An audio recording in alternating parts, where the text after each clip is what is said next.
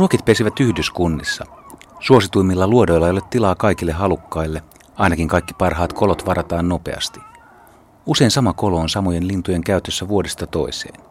Vaikka ruokeilla ei ole varsinaista reviiriä, linnut kuitenkin närhentelevät naapureilleen ja puolustavat omaa neliömetriään, jotta saisivat liikkua, hautoa ja ruokkia poikasensa rauhassa.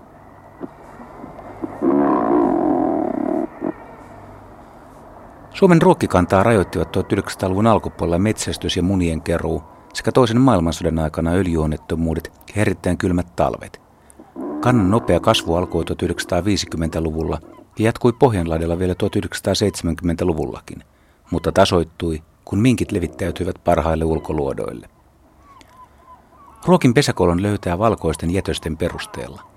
Se on askeettinen, sisustamaton onkalo kivien suojassa. Varsinaista pesää ei ole. On vain pieni painauma, missä voi hautua. Jos kolossa on vanhoja puiden lehtiä tai merilevää, ovat tuuli tai meri tuoneet ne sattumalta siihen. Ruokki munii vain yhden päärynän muotoisen kookkaan munan. Se on likaisen valkoinen tai hieman vihertävään vivahtava ja tummien tai harmaiden täplien kirjoma. Jos malttaa tonkia munien kuoria kivenkoloista ja tutkia niitä tarkemmin, huomaa, että munat voivat olla myös hiukan punertavia. Itse asiassa ruokkien munien värivalikoima on melkoinen. Molemmat puolisot hautuvat yhteensä 33-37 vuorokautta. Perheen ainokaista pidetään hyvää huolta. Poikanen sai jo pienenä purtavaksi kokonsa nähden hämmästyttävän suuria kaloja.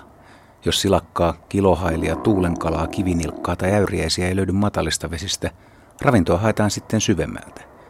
Ruokit voivat sukeltaa useiden kymmenien metrien syvyyteen. Huhuja on jopa yli sadan metrin syvyistä sukelluksista, mutta tuollaisiin syvyyksiin Suomen merialoilla ei ole kuin paikoin mahdollisuuksia. Pienet ruokinpoikaset ovat vaaleita, hauskan näköisiä veijareita. Ne jöpöttävät koloissa rauhallisesti paikallaan, mutta isommat kätkeytyvät taitavasti suojaan kivien alle. Nykyinen ruokkikanta arvioidaan kahdeksaksi tuhanneksi pariksi. Vuosittainen vaihtelu voi kuitenkin olla merkittävää. Ruokkien pesimäaikaiset joukkokuolemat itäisellä Suomenlahdella vuosina 1992, 2000, 2006 ja 2010 autioittivat paikoittain perinteisiä ruokkisaaria.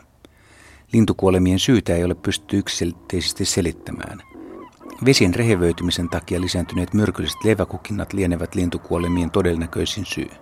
Mutta ei tiedetä, voiko meriin upotetulla taistelukaasuilla tai muilla kemiallisilla yhdistelillä olla myös osuutensa asiaan.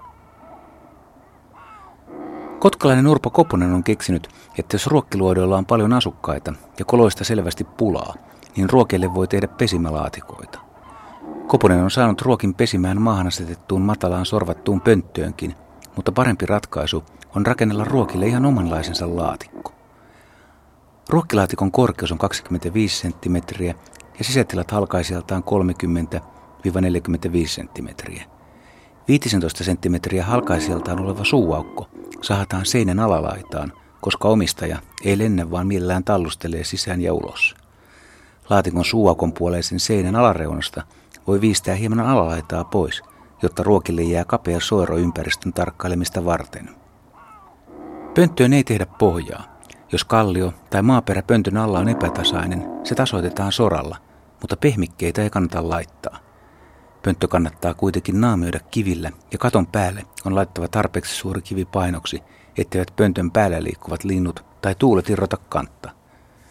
Valitettavasti laatikot eivät suojaa minkeeltä, joten ne eivät siinä mielessä ole turvallisempia pesimäpaikkoja kuin kunnon onkalot ja kivenkolot.